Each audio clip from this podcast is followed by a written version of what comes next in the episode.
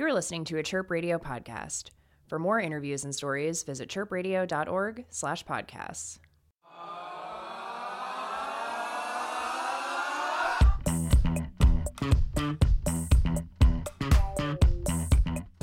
This is Sarah Brooks with Chirp Radio 107.1 FM, and I'm here today with Cole DeGenova. Let's get started and chat about some of your recent projects here. So, I read your sound is described as somewhere between soul pop concert, Southside Jazz Club, slam poetry reading, and punk rock dive bar. Can you expand on this? And how did you discover this blend of styles for yourself? I think that comes from all of my eclectic experiences as a musician so far. Besides being an independent artist, I've also been a professional keyboard player and vocalist for most of my adult life. And um, that was sort of rooted in jazz and blues. Uh, I used to play a lot growing up around old Southside jazz bars and, and then sort of grew out of that. And now I also tour and do a lot of studio work with with more pop artists and I've always also sort of been involved with the poetry scene cuz my dad is a poet and it's so it's just all of these life experiences have kind of just culminated into me. How did that kind of influence your lyricism and everything else that you did? It definitely influenced me a lot. My dad would take me to a lot of poetry readings when I was younger and I would always come home and immediately write something. I've always read a lot of poetry and I try to read a lot in general. But when I do approach writing, I'll always write the music first and then approach writing lyrics as if I'm writing a poem separately. Yeah, it's definitely inspired me a lot. Which poets, I guess, inspired you? I've been a big fan of Saul Williams, who is he's sort of like a rock star in the the poetry world these days. But then uh, from my dad, a lot of like the beat writers from you know Jack Kerouac and Allen Ginsberg and stuff. But very cool. Yeah. I know you started your career at age 16 as a jazz pianist, and like at that time, is that what you thought you wanted to do? My dream when I was a little kid was not to be a world famous piano player. My dream was to be Michael Jackson. Um, it's a pretty good dream. obviously, those are huge shoes to fill, and that hasn't quite panned out. But along the way, I started studying jazz and all these different styles, and I, I think it's in the back of my mind. I've always been an artist myself, and I've wanted to just draw from these different experiences. But coming up in jazz and blues has has definitely lent itself to my artistry in general. Awesome. And then I know you also went to Berklee. So, um, how did that change how you looked at your identity as an artist too? What was that experience like? I mean, I, I, definitely learned a lot, and just being in an environment where everybody is is just studying and practicing constantly and sharing ideas. It's just a great incubator to grow and get better and honing your craft. But it's also sort of like I see it as sort of a trade school. Everybody is there to sort of get their foot in the industry somehow. So I think the best thing I got out of being at Berklee was the network that I still draw from.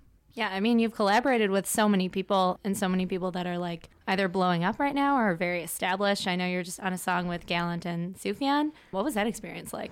Well, I didn't. I actually didn't know Sufjan was going to be on the song until later. It was. It was originally just I was working with Gallant, who is I've been playing in his band now for the last year. So we've done a, a handful of recording sessions together. But then when I found out that Sufjan was also going to be on the song, I was like, well, that's pretty awesome. Yeah. Did you get to meet him, or did you record separately, or like how did it go? Separately. Cool.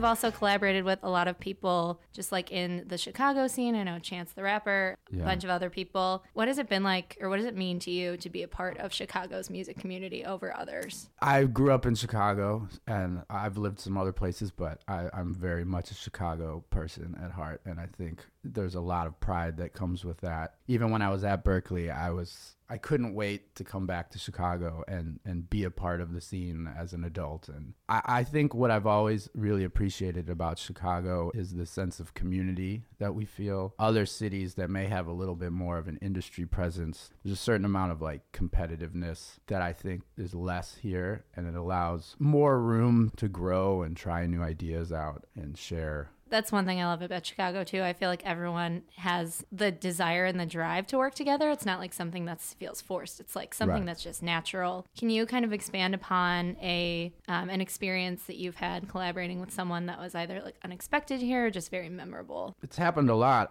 For a while, I was helping run a Chicago arts collective called The Gala, and we would do monthly events. There were like open mics. We, we kind of like built our own little community, and I'd meet new people every month, and you know, have ended up doing shows with them or doing recording sessions, and it's like constantly coming across new people to work with, and that was the idea. Yeah, and then you you've toured around as well extensively, I know, and that's really great too. That obviously takes a lot of grit and time. What is your craziest tour story that you have? I've I've had such like a wide range of tour experiences from like the worst crummiest like six dudes sleeping in a hotel room to like playing for the president of Switzerland and being on a fancy tour bus and I don't know. I think Playing on it, playing for the president of Switzerland. How did that happen? that uh, that was like a, a very kind of random experience. I spent a, a couple months in Switzerland working with a band, and while we were there, we ended up working with a, a Swiss artist who was sort of like this national treasure because she played sort of traditional Swiss music, but with like a disco beat. The music was really cheesy, honestly.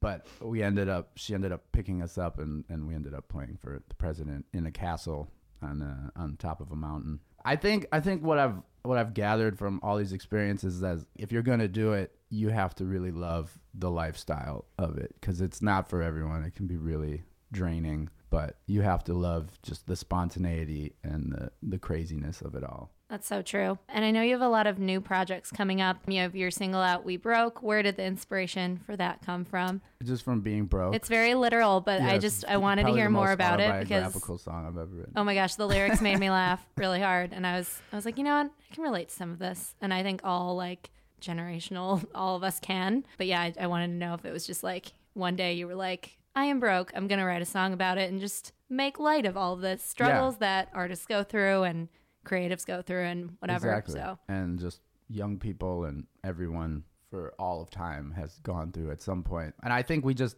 when you hear music on the radio and, and stuff, it's so much as these illusions of, of people like rich people and living this baller lifestyle that most of them don't actually live. And it just like Im- implants this idea in our mind of like, that's what we're supposed to be doing. And like, that's what makes you valuable and i think no i think we should just like embrace all the the moments of our lives even like the really not so pretty broke ones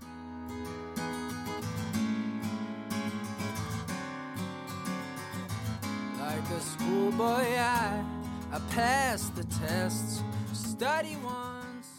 So for your album that's coming out early next year, kind of what what can we expect from Really Human and what's going into it? Is it going to be more more soulful, a little bit more introspective?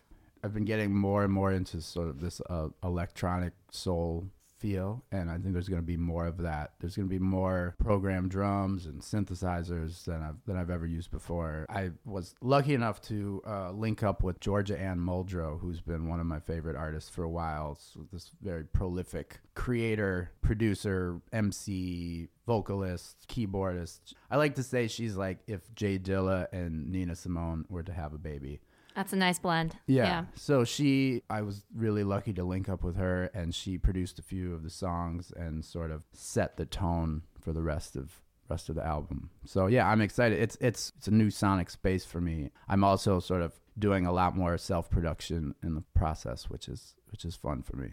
Yeah, that I mean that should be cool for you too to be like I did this all myself. Yeah, and I know that sounds kind of pompous in a way, but I've always worked with a band and I've I mean, I've always loved all the musicians I've I've played with, but sometimes there are certain ideas I end up compromising for the sake of of the group and uh, it's nice to just like every idea I have is might end up getting out there. So it's it's fun to explore that. Yeah, everything's gonna be your own, and you'll you'll absolutely know like this was mine. Yeah. Everything is how I wanted it Yeah. to be. it turns out like crap, it was my fault. if it was bad, it's my fault. It was profound. It was all me. Right. Yes. and this is a very random question, but I, you know, did a little research on your Instagram because that's how I feel you can truly get to know an artist is through their. Instagram. The But, real um, person. It's the real person inside. Yeah. But um, I saw you played the John Williams song from ET, and it was like you played it brilliantly. I was like, oh my you. gosh. Um, but I guess that kind of just jogged my mind, and it made me think. Who would be your dream person to like workshop with? Who is someone that you would want to like mentor you? Honestly, probably the poet Saul Williams, like I mentioned. And he's also a musician as well, but I just like to be able to hang out and chat and be friends. What would you imagine he'd say? Probably something really profound and that would just change my life completely. Or not at all, and he'd just be a normal guy. But That might be cooler in a way. I don't know. Okay, and you also were in LA for a while, right? yeah, I kind of go back and forth Okay.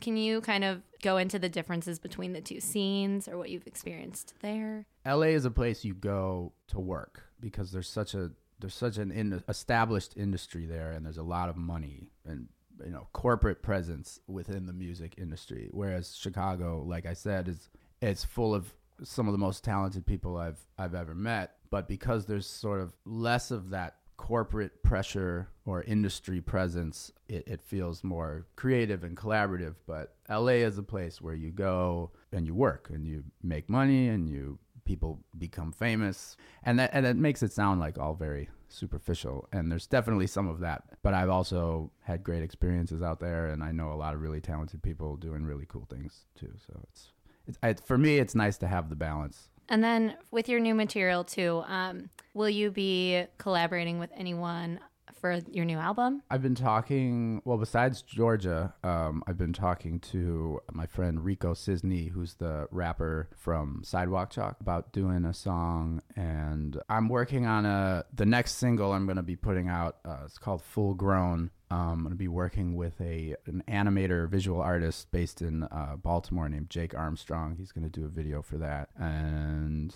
yeah, I don't know yet. Very cool. Well, that's a good start. That's Yeah. sounds very good. And then, um, what events and concerts do you have coming up so we can all go listen to you? Yeah, December 6th, I'm playing a show at Martyrs. It's going to be me and Brittany Campbell, who's an artist in town who also is in the cast of Hamilton, and then a band called Hood Smoke. So, really excited for that. That'll be it'll be a fun lineup. Nice. And then uh, yeah, just have some some touring dates coming up and Very cool.